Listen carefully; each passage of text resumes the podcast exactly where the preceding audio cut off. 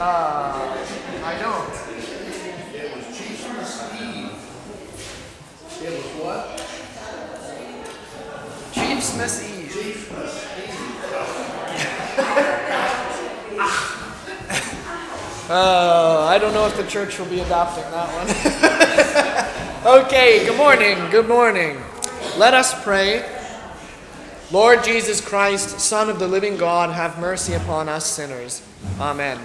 Again we pray, Almighty and ever living God, as your only begotten Son was this day presented in the temple in the substance of our flesh, grant that we may be presented to you with pure and clean hearts. Through Jesus Christ our Lord, who lives and reigns with you and the Holy Spirit, one God, now and forever.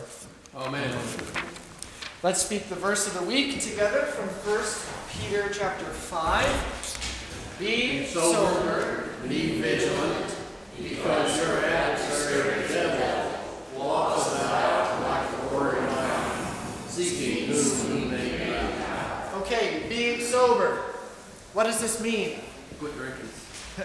I knew someone was going to say that. It does not mean quit drinking. Be serious. Yeah, okay, be serious. To be, be in your right mind. Be quick of thought. Um, not neglectful. Um, be in full faculties, always aware. And that goes hand in hand with being vigilant. If you are not sober, or often translations will say be sober minded, uh, if you are not sober or sober minded, you cannot be vigilant. Which is to say, to be vigilant is what? Watchful. Okay, always being watchful, yes. Um, one other thing that I would add to saying that it's always watchful is that it's you're always on the move, that you're never complacent. Uh, and that ties in with the idea of faith. Faith is never a static thing, faith is always in motion. If faith ever is static, just sitting around doing nothing, being stagnant, existing for the sake of itself, then it dies. Faith can't live that way because faith lives following Jesus and Jesus moves. So uh, be sober and be vigilant. Always be on the alert. Why? Because your adversary, who is the devil, walks about like a roaring lion. Why, why does it matter that he is a roaring lion? Yeah, okay, he's on the prowl. If you watch nature documentaries, like my wife and I really like to do, you learn how a lion hunts. And the way that a lion hunts is that it hides in the tall grass. And it gets as close as it possibly can, and the color of its fur blends in with the grass, and they move so quietly and so softly that they don't uh, that their prey doesn't even know that they're there. And then before it's too late, they jump out and they grab what they want. There's a reason that St. Peter uses the image of a lion because this is how Satan works. Uh, if Satan ever comes to you, it will never be with cloven hooves and a pitchfork and horns going, I'm the devil, do what I say. Because if he came to you like that, it'd be so easy to go, oh, well, you look like the devil. I'm not going to do what you say. But he doesn't. He comes to you as a friend. He comes to you with, uh, with offerings, with things that you want, with things that you need, with things that you like. In many different forms does he come to you, and they're all very attractive. So that, like the lion, camouflaged in the tall grass, he gets closer and closer and closer. Now, here's the other thing seeking whom he may devour. This all goes together with how a lion hunts, because what kind of an animal does the lion go after? The weak. The weak. The old, the frail, the weak, or even the, the cream of the crop as far as the prey of a lion goes, the one who is separated from the rest of the herd. And sometimes they'll even work to slowly push animals in a direction and cut them off from one of the herd. So that the roaring lion is prowling around looking for the one on the outside that it can pick off. Which says uh, then that being a part of a community, that is in this case the body of Christ, is such an important thing because to be in Christ, to be together as one whole in this body means that you're not off on your own, running around trying to fight the devil off by yourself, because you won't ever be able to do it. To do it, you must be in Christ. And while you are in Christ, you must be sober and vigilant. Uh, okay. Let's speak this again. Be, sober, be vigilant, because your adversary, the devil, walks about like a roaring lion, seeking whom he may devour. All right. What is the second petition of the Lord's Prayer? Thy kingdom come. What does this mean? The kingdom of God certainly comes by itself without our prayers. But we pray in this petition that it may come to us also. What, uh, excuse me, how does God's kingdom come? God's kingdom comes when His Heavenly Father gives us His Holy Spirit, so that by His grace we may believe His holy word and lead godly lives here in time and there in eternity. Okay, so that by His grace we believe. Already, right there, whose act is the act of believing? Yes, it's the Holy Spirit. Now you see why I don't care if you say you made a decision for Christ. Because I already know when, that what you confess in the third article of the Creed is I, I believe that I don't believe. And that when faith is kindled, it's not the work of yourself, it's the work of the Holy Spirit through preaching and through the Word. And the working of that Word, it gets in you and it gets it hooks in you and it starts to work on you. So it isn't your decision. By His grace we believe. And, and as we believe, we do what? We lead godly lives, which means what? That faith is in motion. And what does faith in motion look like? Works. Now this is this is prickly. The talk about works is prickly, but this is it that we lead godly lives. Which is to say that you not only say that you believe, but that also you live like you believe, that you live like a Christian, that you follow Jesus, that you do the things that Jesus does, and you go where Jesus wants you to go. Where is it that God's kingdom comes then? All of this, when the Holy Spirit is given, when by His grace you are believing, when you learn to lead a godly life and are uh, given the strength to do that. Where is all of this? The kingdom of God. In the hearts of believers? It's worked in the hearts of believers, but all of this is given. Baptism? Okay, baptism is included. Let me. This is so. This is going back a few weeks. I talked about the kingdom of God is not a place. The kingdom of God is a person, and that person is Christ. So, where all of this takes place is in Christ. When you're incorporated into Christ in baptism, when you receive the body and the blood of Christ, when you hear the words of Christ and when they work on you, when you have the holy touch of absolution that comes not from the pastor, not from man, but from Christ himself. All of this. So, in Christ is where all of this stuff takes place. Being a part of the body of Christ, this is where God's kingdom comes and where all of the gifts that accompany the kingdom are distributed. Uh, questions? All right. To Sunday school.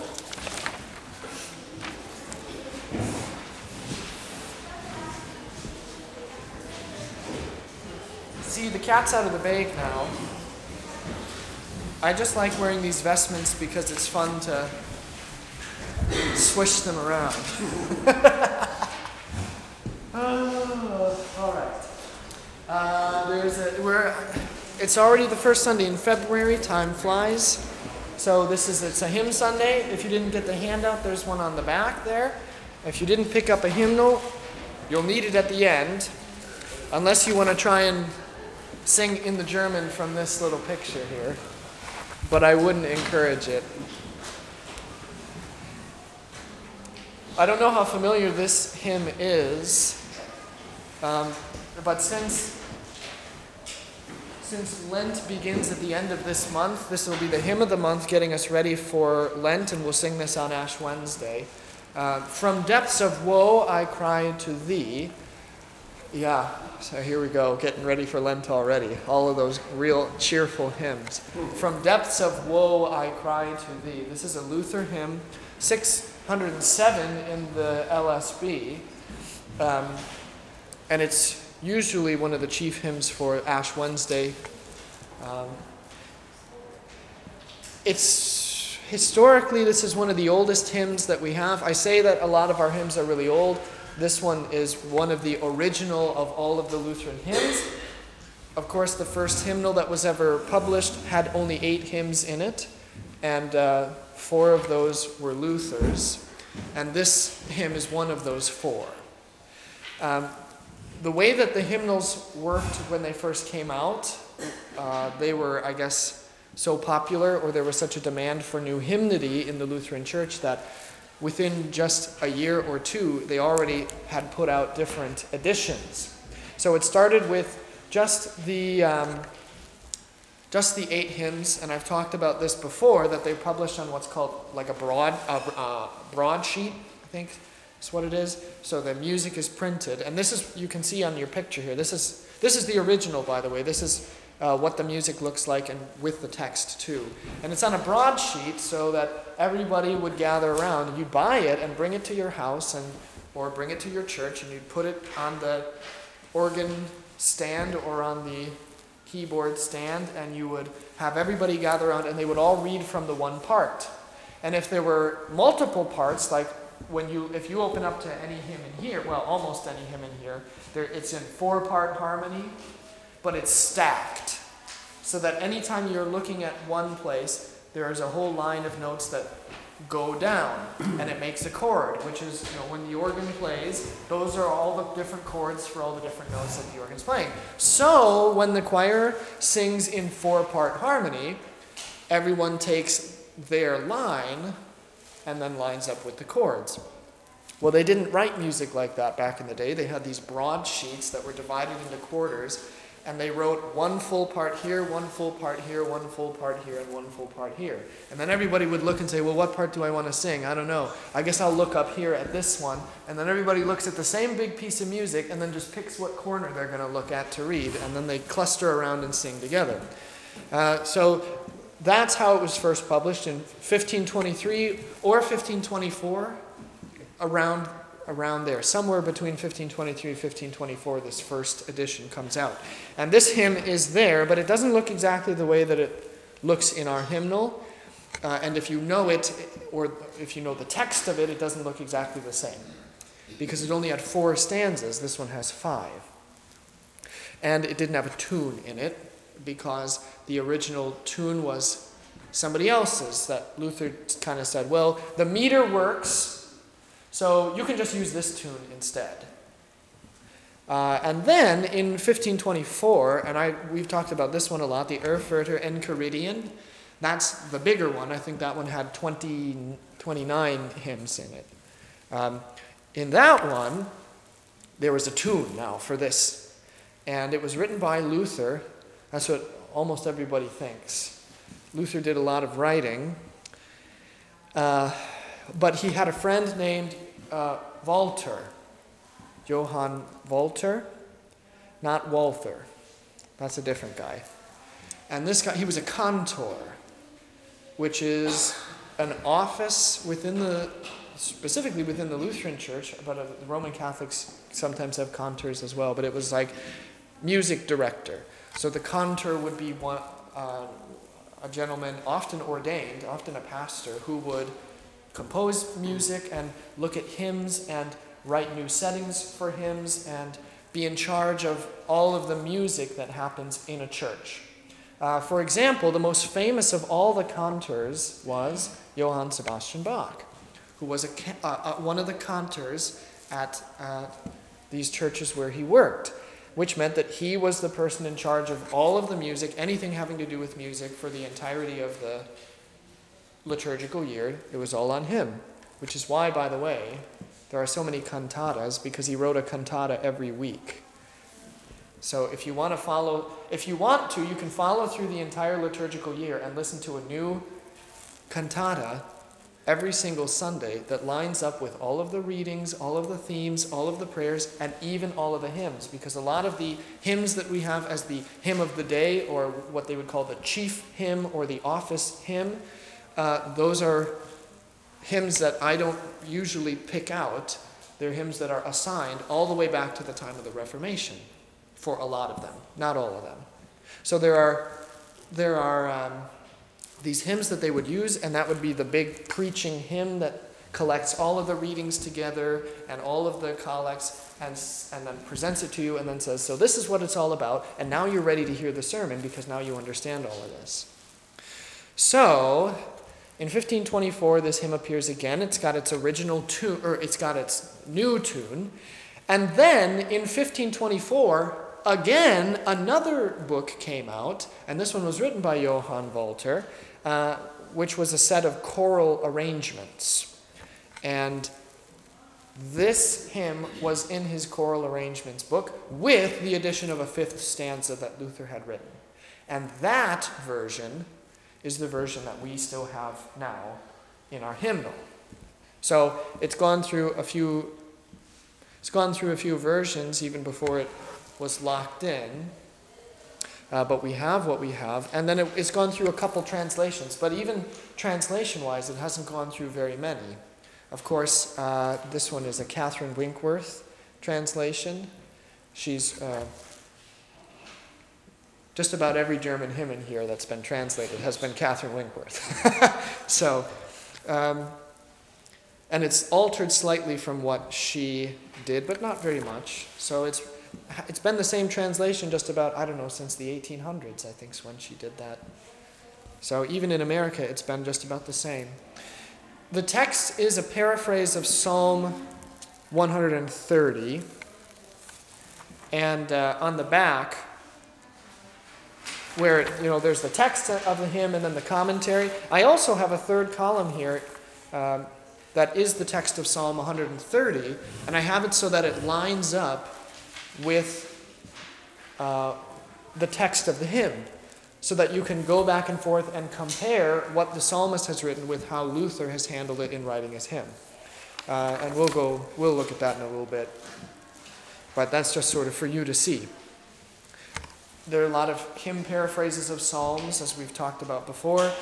Um, Luther really wanted to have a whole collection of metered psalms that were the penitential psalms. So the Psalms that are about uh, repentance and contrition and confessing your sins and seeking the absolution and mercy of the Lord. Uh, traditionally, those are 632, 38, 51, 130, and 143. Um, and actually, if you, there's the little sign on the door um, that's there when private confession and absolution is happening. If you walk up to the door, you'll see it. it tells you to be quiet because something's happening. But it also tells you that if you're waiting to go and confess, that uh, you should sit and pray the penitential psalms uh, because they help to get your mind and spirit into the right setting for confession. So Luther was really big on the penitential psalms and wanted a whole set of them metered in German, translated from the Hebrew, so that the German people could learn them like poems and then have these psalms. So he started assigning them. He had a whole plan of how he was going to do it. He assigned certain ones to certain people, and then he gave one to himself. And we know this because he wrote a letter to his friend uh, George Spalatin, uh, who, to whom he assigned uh, one of the Psalms as well. But he said that I think Psalm 130 is one of the best ones, so I'm going to keep it for myself. so um, and I like it the best of all of these. Um, so he did it, and uh, it became the text of this hymn. And here's what he himself has to say about why he loves this text. These are noble, passionate, and very profound words of a truly penitent heart that is most deeply moved by its distress. In fact, this cannot be understood except by those who have felt and experienced it. We are all in deep and great misery, but we do not all feel our condition. Crying is nothing but a strong and earnest longing for God's grace, which does not arise in a person unless he sees in what depth he is lying. Which is a really nice little commentary on the penitential Psalms generally, but 130 in particular. Um, you know that Psalm 51 is the psalm that David wrote after being caught in adultery with Bathsheba. Nathan confronts him and he repents and confesses his sins and then receives absolution and then he pens the text of that psalm. So Luther is correct in saying that the person really doesn't know how to cry out to God or even what to ask for until he realizes who he is, until he sees himself for what he really is and not what he has made himself to be in his own eyes. And then when you see yourself for what you really are, the only thing that you can do is to say, Son of the living God, have mercy upon me, a sinner. It's the only thing that you can say, uh, which is really where the text of these penitential psalms comes from. Now, the tune, it's a fun tune if you don't know it. Uh, it's not hard, it's just really fun. Uh, composed by Luther, with some help from Walther. Um, I do want to d- take this opportunity to dispel some myths. Let's just see by a show of hands who has ever heard somebody say, well, Martin Luther just, he didn't write anything original, he just took bar music and he turned it into hymns. So you shouldn't be singing those because they're sinful. Okay, hey, thanks be to God, not as many hands as I thought. That's really nice. So, um, where I grew up, there was a great aversion to hymnody. And in fact, in the first Lutheran church that we were ever a part of, everybody hated hymns. Nobody sang, nobody wanted to do anything with hymns. They all hated them. Uh, and they, one of the reasons was because, well, Luther introduced this stuff, but it was all bar music. And uh, so he wasn't really that great, and his hymns aren't that great anyway. It's all bar music. Now, there is some truth in what they say. What Luther wrote is bar music. But it doesn't mean what you think it means. Bar music doesn't mean pub music. Uh, so if you look at this little picture here,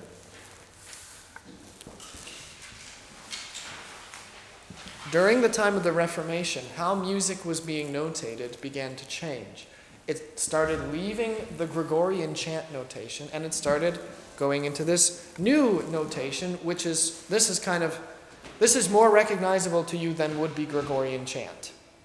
Because this is like a hybrid between what Gregorian chant is and when you open up this, what you see. Now, you might not be able to read music, but if you open up the book and you look at it, you can tell that that's music. And you can tell that there are little measures with notes in them, even if you don't know what the notes are or how they go. Uh, so this is kind of a hybrid of what we know and the Gregorian chant. It's a transition. And they started doing these really interesting things, uh, putting the lines. So, you know, you think back to your what, middle school music, your middle school band. We're in my wheelhouse now you've got your uh, lines, and in Gregorian chant, everything's movable. So none of these lines really mean anything except to tell you how one note relates to another note. But now they mean something. So we do this. And now, ooh, now it's telling you where we are. And then, I don't know, maybe you do something like this. Ooh, ooh, boop, and you go, oh, now it's fine-tuned even more. I know exactly where we are so that when you see this note, or this note, or this note, you know exactly what those things are. And now it's organized too. So it goes like this, and then it ends, or it continues on, and there's more going down. And every single one of those things is called a bar. And this was sort of a new thing that was different than Gregorian chant. It was something that the people could access easily and read and understand. Taking, I've said this part before, taking Gregorian chant and taking all of the, I don't want to say superfluous because they're not superfluous, but the, the extra notes.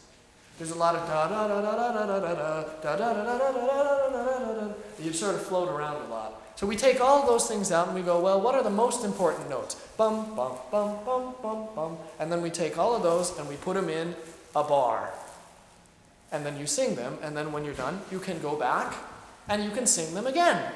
So Luther used the new musical notation that was going on during the time, which was the use of bars. So he does use bar music, but he doesn't use pub music. So anytime now you ever hear somebody say that, I really kind of hope you don't ever hear somebody say that um, for their sake now. But anytime you hear somebody say that, where you can kind of say, well, you know, actually, uh, that refers to the style of composition and not to the location of origin. So, anyway, there you go. I like hymn Sundays because this is the time when I get to be a music major nerd again. I get to just wait. It only gets better from here, too. So, the Listen, I was going to bring in my computer with external speakers and play a bunch of musical examples for you too and say, now this is what he's doing here. And I decided not to. So, look, I'm being disciplined today. Um, this, so the, the way that the tune goes, you can see it here on your sheet, but if you look in your, in your hymnal, you might see it better. But there's the first note, and then the second note is way down here and then the, it goes back up. So the whole tune starts with this massive jump from depths of and it's in a minor key. So it, when, when you hear minor, your first instinct is, oh, well, it's sad. Now, I'm going to just tell you, you know, musician to musician here. Minor key doesn't necessarily mean that it's sad, it just means it's in minor. But that being said, minor is often an appropriate setting for things like Lent uh, or for the penitential psalms because it tends to be a more somber setting. Uh, so you see that it's in a it's in a minor setting, but then it starts with that big drop off. Bum, bum, bum, bum. And the first line is from depths of woe, or from Psalm 130, Out of the depths I cry to thee, O Lord. Now, this is in music what is called a, uh, a text painting, where the actual notes of the music paint to you a picture of what the words are telling you. From depths of woe I cry to you. And when you say the word depths of woe, you go into the depths in the music. It really is genius. And I have, a, I'll just tell you about my examples. Uh, two of them are from Bach. One of the things that Bach does, if you ever listen to the Passions, um, and if you, if you ever want to listen to the Passions and you want recommendations on which recordings you should listen to and which ones that you shouldn't listen to, just talk to me. I'll, that's homework I would gladly give you, is listening to the Passions. But anyway, during the periods through the Passions, musically, when Bach is uh, depicting the crucifixion, he does this thing where the notes cross. So, notes from the different parts, one goes down and another one goes up, and then they go like that. And it, the way that they sing it makes the sign of the cross in the music. So, when they talk about, and Christ was crucified, it makes the sign of the cross with the notes that then attest and paint the picture of what the words are saying. It's brilliant. The other thing is an organ piece that he wrote uh, called Durch Adam's Fall, uh, which is uh, a musical depiction of St. Paul's words when he says, In Adam, or in one man all men fell. And it has a lot of chromaticism. Da, da, da. It's, it's a nice piece to listen to, but the harmonies are a little bit ugly. They kind of hit each other like this, and they maybe make you feel a little uncomfortable, which is good because then he's doing what he wants to do, and you're feeling what he wants you to feel. But the entire time, the piece is slowly moving down. The fall of man, it starts here and it ends here. And all the way, it makes a pattern like this, like a wave, or like a snake. Isn't that cool? So he does this whole thing, and so there's this little snake in the music. And then Adam falls. Just beautiful. And then here's the last example. See, we don't even have time for me to play them all for you. I talk enough as it is.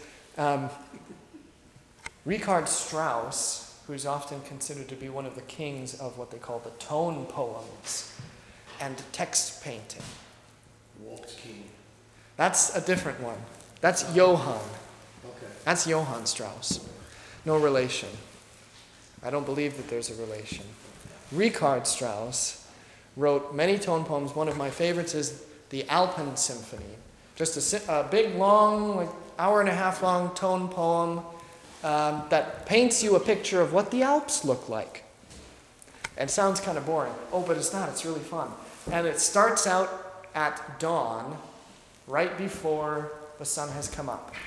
And it's really low and growly. And as the sun starts to come up, he paints you this whole picture. And you almost feel like you're watching a movie in the IMAX theater where that camera goes whoo, up over the top of those mountains, and you see that first ray of sunlight slice across the darkness. And he does all of this with music. He was not as nice a man as Bach was. Uh, he was a little bit cocky and full of himself. Uh, in fact, he once said, I'm so good at composing text paintings that if you told me to compose you um, a piece of music that would depict the back of a silver spoon, I could do it. Uh, so, you know, he had a little bit of an ego problem, but he wrote good music. So, anyway, Luther does all of this on purpose, you know, with composition. Very rarely are things done on, done accidentally. So things like going down into the depths to sing about how you're going down into the depths. Hey, it's teaching you. See, hymns are didactic; they teach, and even the music teaches. Um, so there's a a hymn hymnologist named Eric Routley who's pretty well known, and he calls this one of Luther's most profound, in, profound inspirations. This tune and, and the way that he's written the text and how it fits in with the tune, it really is one of the best hymns that Luther wrote. Sorry, A Mighty Fortress is a good hymn, but, but this one is better. Um, now, I also have a funny thing to say just about music before we go on and start talking about the text a little bit. You know that Luther was a great lover of music, which is so he composed a lot. He often had people over to his house and they would just get together and sing. Uh, he loved listening to music. He loved going to hear people perform music. He loved it all. And uh, he is quoted many times saying that he thinks that next to theology, music is the greatest gift that God has ever given to man. And he sings all of this praise about how without music you wouldn't understand such and such. But he has some other words um, to say as well. And I will preface this by saying sometimes I get a little bit tired of reading Luther because a lot of what Luther says is polemical, meaning he's speaking against another person or another group of people. And often he does it in a playground style where he just, yo, mama, and that's why you shouldn't listen to him. And you kind of read it and go, well, okay. Maybe his mama is whatever you said, and maybe his face does look like the rear end of a dog, but I'd kind of like to know what he actually says. So he, you know, you'll read two full paragraphs about how this person is being described in caricature, and then he gets to the end and says, "Oh, and also he thinks this, and I don't like that about what he thinks." And you go, okay, well, I, you know, I could have just read that part. But sometimes there's like 5% of the time when what Luther writes is really, really, really entertaining when he's making fun of people. And uh, this is one of those times. So, this is what he says about people who don't like uh, uh, music or see it as a gift of God. He says, A person who gives this some thought and yet does not regard music as a marvelous creation of God must be a clodhopper indeed and does not deserve to be called a human being. But wait, there's more! He should be permitted to hear nothing but the braying of asses and the grunting of hogs. oh, I love it. I love it. That's so good. You know, C.S. Lewis talks too about, uh, about music in the church. And here's a question that I'm going to pose to you as a preface a question that I bet you've never, ever, ever considered. When God speaks in creation, and God spoke, and it was, when He speaks, what language does He speak? And don't say German. I, I've learned a thing or two from you. Okay? What does he speak? What does it sound like when God speaks creation into existence? When he says, Let there be light, what does it sound like? What words does he use? What is the tone of his voice? I've got you all, see? Because you've never thought about it. That's something that we take for granted when we can read the scripture and read, and the Lord said, Let there be light. And we say, Oh, well, God said, Let there be light. He spoke. But you never stop to consider how it is that God speaks. Now, I can't actually give you a solid answer on that. I wasn't there.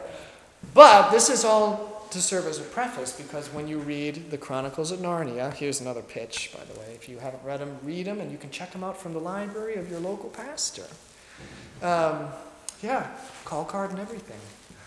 Um, that's not a joke, unfortunately.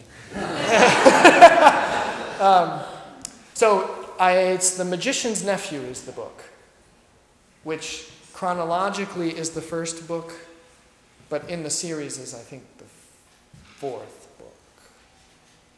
But that whole book talks about how, how the land of Narnia is created and how it is that Lucy and all of her siblings find that magic wardrobe that they go into to enter Narnia in the first book. Well, where did Narnia come from? And it's beautiful. It's the land before time? Pardon me? Narnia, Narnia's the land before time, isn't it? Uh, well, it's sort of like a parallel universe to us. It's a parallel universe to ours, created for, for allegory. But uh, I think it ex- the way that it's supposed to exist is in parallel with. Although the way he describes it too, time goes by faster there. So if you come, like the kids come in between the first and the second book, they come back through the wardrobe, and they're already young kings and everything, and then they go back, and they've been gone for 50 years, and it's like a week. So, but anyway, um, how does Narnia begin? Well, you know that Aslan, uh, Christ is depicted as Aslan in the books, who's the big lion. And these kids go through and they have these magic rings that they use, and they go back to the dawn of time when Narnia is created, and the lion sings. That when he speaks to bring forth creation, he speaks in something that they can't understand and something that is outside the human's capability of comprehending. And that he sings in a music that is too beautiful for words and yet not comprehended by them.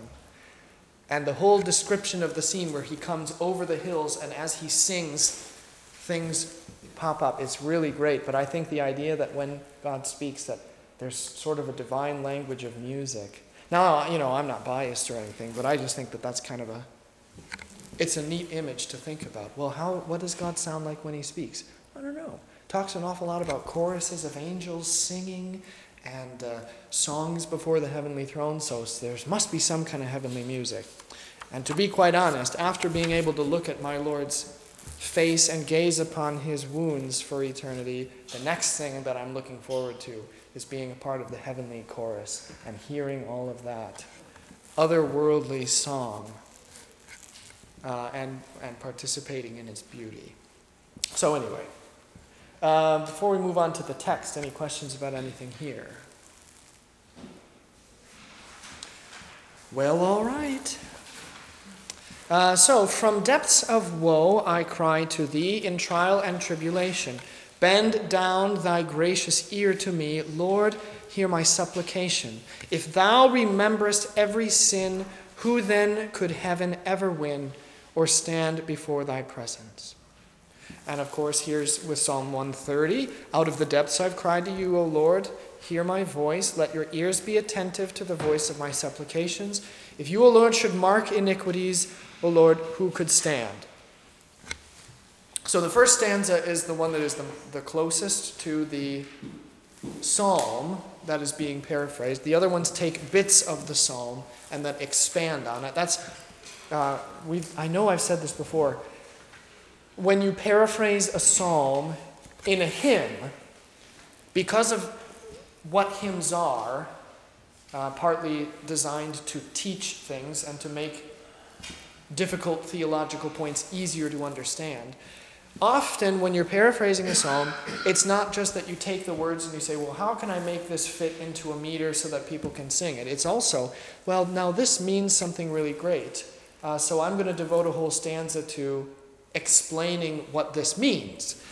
So that's how you can get stanzas that are bigger than the verses of the psalm that are being paraphrased, because not only is it the psalm, the words of the psalm that you're speaking, it's also the slight commentary on that psalm, so that you're saying, the, as you sing the hymn, it's being locked into your memory because uh, of how music works, locking, you know, locking things into your memory with tunes, with melodies.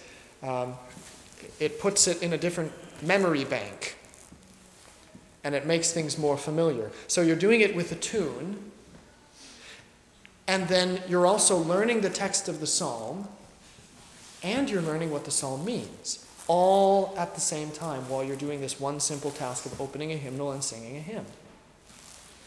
Um, so, the answer to the question, of course, uh, if the Lord did mark iniquities, meaning if the Lord kept a ledger and said, Well, Gregory, it's been a bad week for you. Daryl, I'm sorry. Bruce. you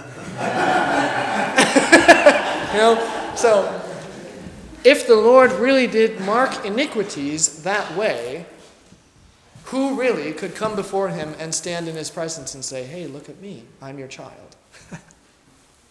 Nobody could. Because every single person would be on the naughty list, and the book of the nice list would remain empty. Nobody would be getting anything. So that's sort of the point. I cry to you, you be attentive to my cry. I am crying to you, I, a poor, miserable sinner, confess unto you all my sins and iniquities. Remember that poor and miserable don't mean what you think they mean. Poor doesn't mean you don't have a lot of money, and it doesn't mean that people run up to you and go, Oh, poor, poor you. It means you have nothing to give. You have nothing to offer the Lord. To be miserable doesn't, it's not a commentary on how you feel, like when you wake up in the morning with a 104 degree fever and you look at your spouse and go, I feel miserable. It's about the condition. To be miserable means that you are in need of mercy. It's from the Latin root. So when you confess that you're poor and miserable, you're not talking about how you feel. You're talking about how you are.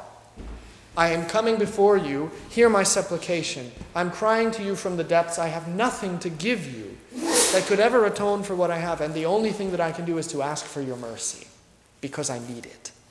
That's what you're saying. That's what the text is saying. Like I said at the beginning of class, the heart, specifically, you know, the regenerate heart, post baptism, you can look back and all of a sudden know your sins. It's kind of weird in a way because in the garden they eat of the fruit and then they know and they're ashamed. But then you become desensitized to sin. So you run around and you sin and you don't really, whatever. And then you're baptized, and all of a sudden, when you're baptized, your eyes are opened again, and you realize that sin that you've been looking at, and then you're ashamed again. Oh my goodness, I can't believe that I've lived like this. Out of the depths I cry to you. The heart that is regenerate, the eyes that see the self for who the self really is, they know that there is nothing to do but to plead to God. And the heart that believes wills to do nothing else but plead to God. Why?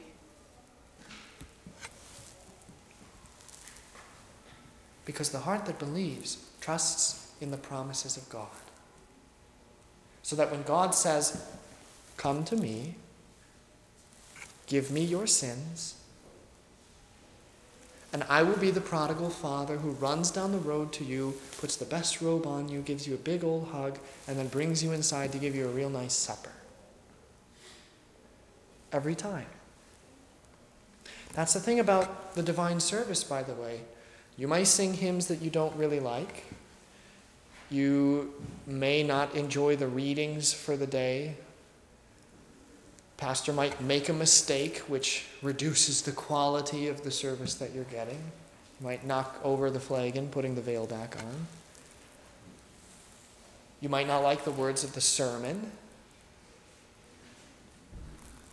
But where, or, or, or you might look across and you might see somebody that you don't really like. And then that detracts from your experience because you can't get out of your head, well, that person did me wrong. So, man will let you down, and pastor will let you down. It's inevitable. But Jesus never will. And uh, stuff might not always go right or be exactly the way that you want it in divine service, but Jesus will never give you a bad supper. sermon might be a real, real piece of work, not in the good sense. But don't worry, Jesus will give you a good supper. He's the prodigal father. Okay? But with you there is forgiveness that you may be feared. Here, is some commentary. Thy love and grace alone avail to blot out my transgressions. The best and holiest deeds must fail to break sin's dread oppression. I can't do it. There is forgiveness with you that you may be feared. Well, what does it mean that there is forgiveness with God? Obviously, it means that there is something that needs to be forgiven. God doesn't say, hey, I'm a God of love and forgiveness to a bunch of people that he doesn't think need forgiveness. So there is forgiveness that is necessary, which means that only the love and grace of the Lord will avail. Because forgiveness is not something that's earned, it's not something that's garnered, it's something that's distributed uh, because of love. The prodigal father doesn't run out to his son and give his son a big banquet because his son has done anything. In fact, he stops his son from doing what his son was going to do, which is what? Begging forgiveness. No, he doesn't stop him from begging for forgiveness. He hears his confession. There's something else the son is going to do, though, and the father cuts him off.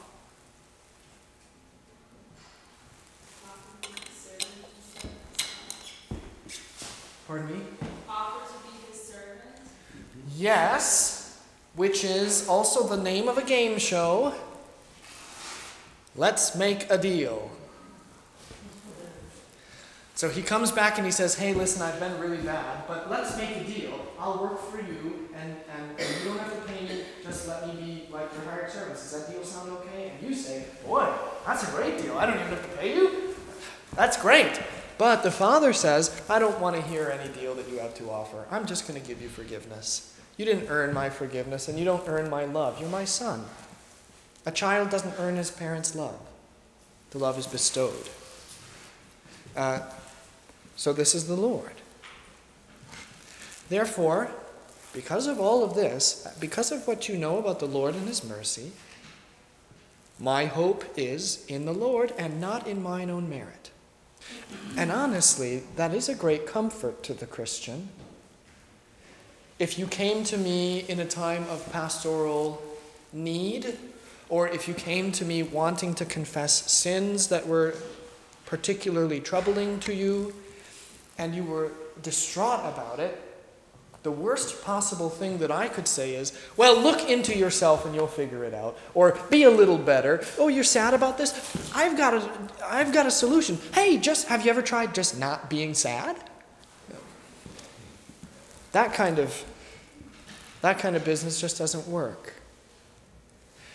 And um, of course, when you're in the depth, the only thing you can do is to look for God. You're in that depth, and you know, you're probably there because of your own misbehavior. So you're there, and this is part of, by the way, part of the beauty of Christianity. This is the one thing that sets Christianity, and there are, there are many things, but this is the one really big thing that sets Christianity apart from every other religion in the world. You're in the pit. And you don't have to build a ladder for yourself to climb out, to go up and reach God and give Him a bunch of things so that He stops being angry with you. In Christianity, you're in the pit and you try to build your ladder and then you try to climb up and all the rungs break and you fall back down into the mud and then you try to climb out and it's slippery and you just can't get out and here you are stuck in this pit and god puts on his muck boots and his waders and he comes down in there with you and god gets dirty in the mud where you are stuck so that he can come to bring you to where he is so that he can give you all the things that He wants you to have so that you can be happy. It's completely the opposite. And it's beautiful. And though it tarry through the night until the morning waken, my heart shall never doubt his might, nor, right, that should be, nor count itself forsaken. O Israel, trust in God your Lord, born of the Spirit and the Word. Now wait for his appearing. Though great our sins, yet greater still is God's abundant favor. Hey, look, I'm not making stuff up when I tell you that sins are addition and grace is multiplication, or uh, that grace is exponential. That there will always be more grace afforded to you than sins that you have to offer up. One plus one plus one plus one. You can make a pretty high stack of sins when you're adding them up, one on top of the other, one plus one plus one, like building blocks. But when the Lord has grace that is exponential and infinite, oh, your tower of blocks will never, ever, ever even begin to touch the threshold of the mercies that God has for you. Though great our sins, yet greater still is God's abundant favor. His hand of mercy never will abandon us nor waver. Mankind will let you down. Your brothers and sisters will let you down. Even your brothers and sisters in Christ will let you down. We just can't help it. We're not good at very much as humans, but that's one thing we are really good at is letting people down and hurting one another. But the hand of the Lord will never leave you. The hand of the Lord will never forsake you. Bitten as many times as it is when it comes to feed you, it will always be faithful to you. Our shepherd, good and true is he, who will at last his Israel free from all their sin and sorrows. All right. Let's get to the nitty gritty. 607.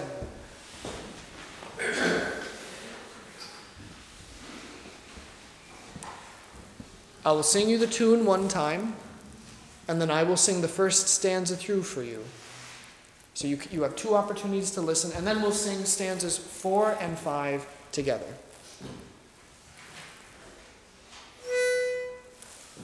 Da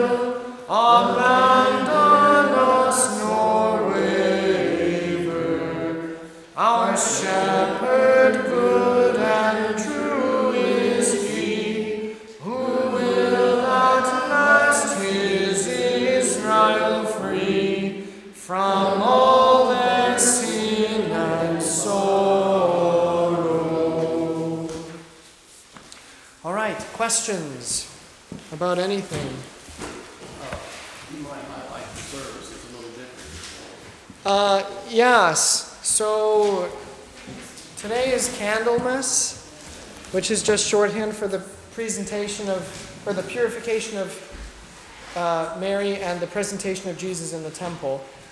There's an opening hymn that's in your bulletin. It's on the insert. The choir is singing three of those stanzas. Take note of that. The choir is singing, is chanting the introit. Take note of that. The gradual is replaced by a choral response, which is the Nunc Dimittis. Lord, now let your servant go in peace. But you'll see why that's important in a minute.